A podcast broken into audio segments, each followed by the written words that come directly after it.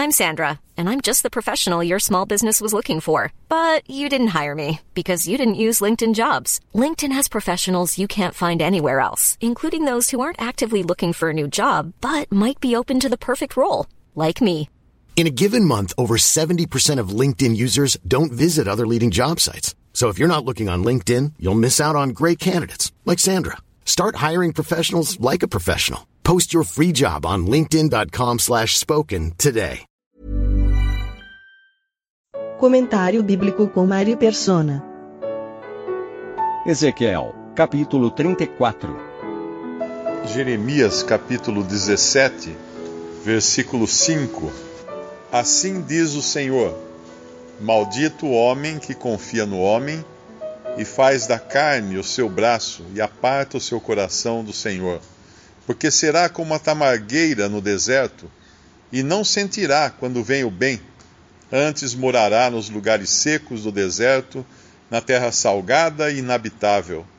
Bendito o varão que confia no Senhor e cuja esperança é o Senhor, porque ele será como a árvore plantada junto às águas, que estende as suas raízes para o ribeiro e não receia quando vem o calor, mas a sua folha fica verde, e no ano da sequidão, uh, e no ano de sequidão não se afadiga nem deixa de dar fruto. Enganoso é o coração mais do que todas as coisas, e perverso.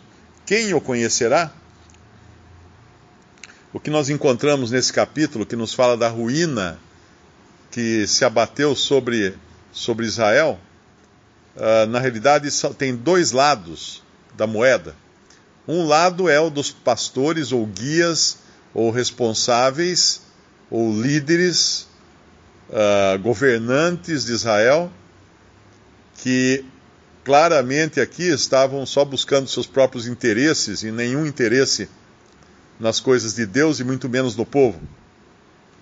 E do outro lado, o povo, que se fiava nesses líderes, que acreditava neles. E quando se decepcionavam, então eram espalhados, porque ficavam sem chão. Uh, no momento em que você tira a liderança de alguém que não tem em quem mais confiar, ele fica perdido, ele fica ovelha dispersa. Então o coração deles não estava exatamente no Senhor, mas estava naqueles líderes, naqueles campeões de Israel, que é a própria fotografia disso foi quando Saul foi escolhido, que ele era o mais alto e o mais querido do povo, aquele que realmente todos queriam seguir. Tanto é que de, depois Davi foi totalmente desprezado, porque não, não tinha o mesmo o, a mesma aparência de Saul. E, é, e assim vai ser sempre. Sempre que o homem despreza o Senhor e confia no braço de carne, como fala lá em, em Jeremias, ele vai ser enganado, ele vai ser ludibriado e ele vai ser decepcionado. E uma vez que entra a decepção, ele cai na, na, no vazio. Não existe nada que possa sustentá-lo. E assim somos nós também. E assim a própria igreja Hoje, o que nós vemos um estado de ruína completo, uh, é claro que existi, existiram e existem muitos líderes espalhados por aí dentro do, da cristandade, mas existe também um sentimento de, de abandono e de dispersão, onde cada um então vai cuidar da sua vida e fazer a sua própria vontade. Mas o que falta nessa equação? Falta o Senhor. Falta o Senhor, porque Ele é o único confiável. Uh, uh, os homens todos mentem, né? os homens todos são, são falhos. Então, uma, uma, uma confiança no Senhor, ela se sobrepõe qualquer tipo de confiança no homem. Ainda que exista toda uma ordem que Deus determinou de governo na terra, isso não significa que aqueles que são governados devem acreditar piamente nos que governam, uh, sejam eles no, no, no âmbito religioso ou civil, porque são homens. São homens falhos. E quando o homem e quando o homem confia no homem, ele fica que nem aquele, aquela tamargueira no deserto, que descreve aquela passagem. Uh, aqui a, a, o contraste então é grande, quando no, no, versículo 11 em diante, ele vai falar o que o Senhor vai fazer agora. E esse sim, esse não, não falha. O que ele vai fazer? Vai procurar as ovelhas, vai buscar as ovelhas que foram dispersas ou pelo maltrato dos seus, dos seus pastores ou pelo próprio desânimo das ovelhas que não encontraram mais uh, em que se apegar. Então ele as busca. E no versículo 12, uh, fala no dia em que está no meio das suas ovelhas dispersas. Uma coisa interessante, tem uma frase que eu gosto que diz que uh, um aprisco é um, é um círculo sem centro. Então as, as ovelhas são mantidas por muros, por regras, por leis dentro uh, desse aprisco. E um rebanho é um centro sem círculo. Porque o que as mantém juntas é o pastor no centro.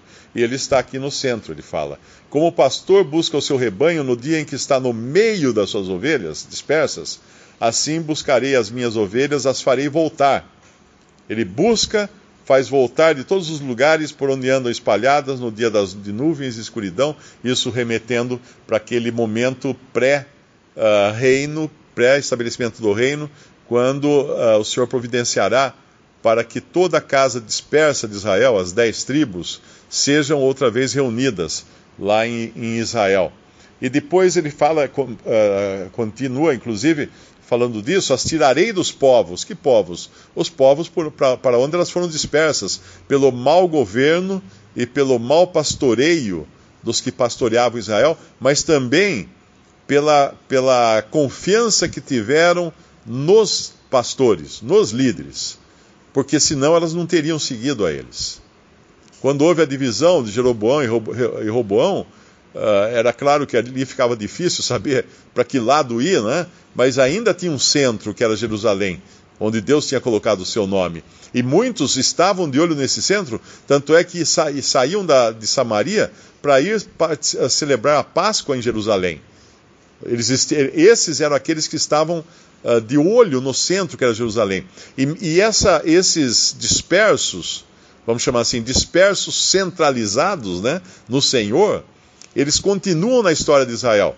Uh, quando a gente fala assim, ah, as dez tribos se dispersaram. Sim, mas Ana era de uma das dez tribos dispersas. O que, que ela estava fazendo em Jerusalém esperando pelo menino Jesus? Pelo nascimento do, do, daquele que seria o rei de Israel é porque ela era uma que, ainda que de tribos dispersas, ela tinha, ela, ela tinha o seu centro em, em Jeová e em Jerusalém, onde Jeová havia colocado o seu nome. E apacentarei, então ele busca, ele, ele dá, tra, traz de longe, dá dois bons pastos no versículo 14, apacenta, coloca nos altos montes a sua malhada, o seu lugar de, de, pastoreio e descanso, ou seja, um lugar elevado, as coloca no lugar acima dos outros da terra. No versículo uh, eh, 15 fala de repouso, uma coisa que elas nunca podiam contar enquanto seguiam homens e eram, e eram maltratadas por homens. A perdida, 16, a perdida buscarei, a desgarrada tornarei a trazer, a quebrada ligarei, a enferma fortalecerei, mas a gorda é forte destruirei. Apacentá-las-ei com juízo. Então essa é a condição que Israel estava e felizmente o Senhor vai, vai resolver isso quando ele vier para reinar aqui na terra.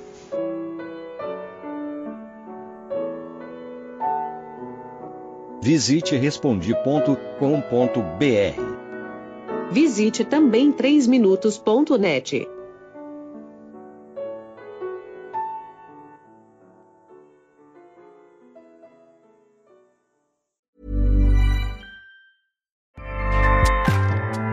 ACAST powers the world's best podcasts.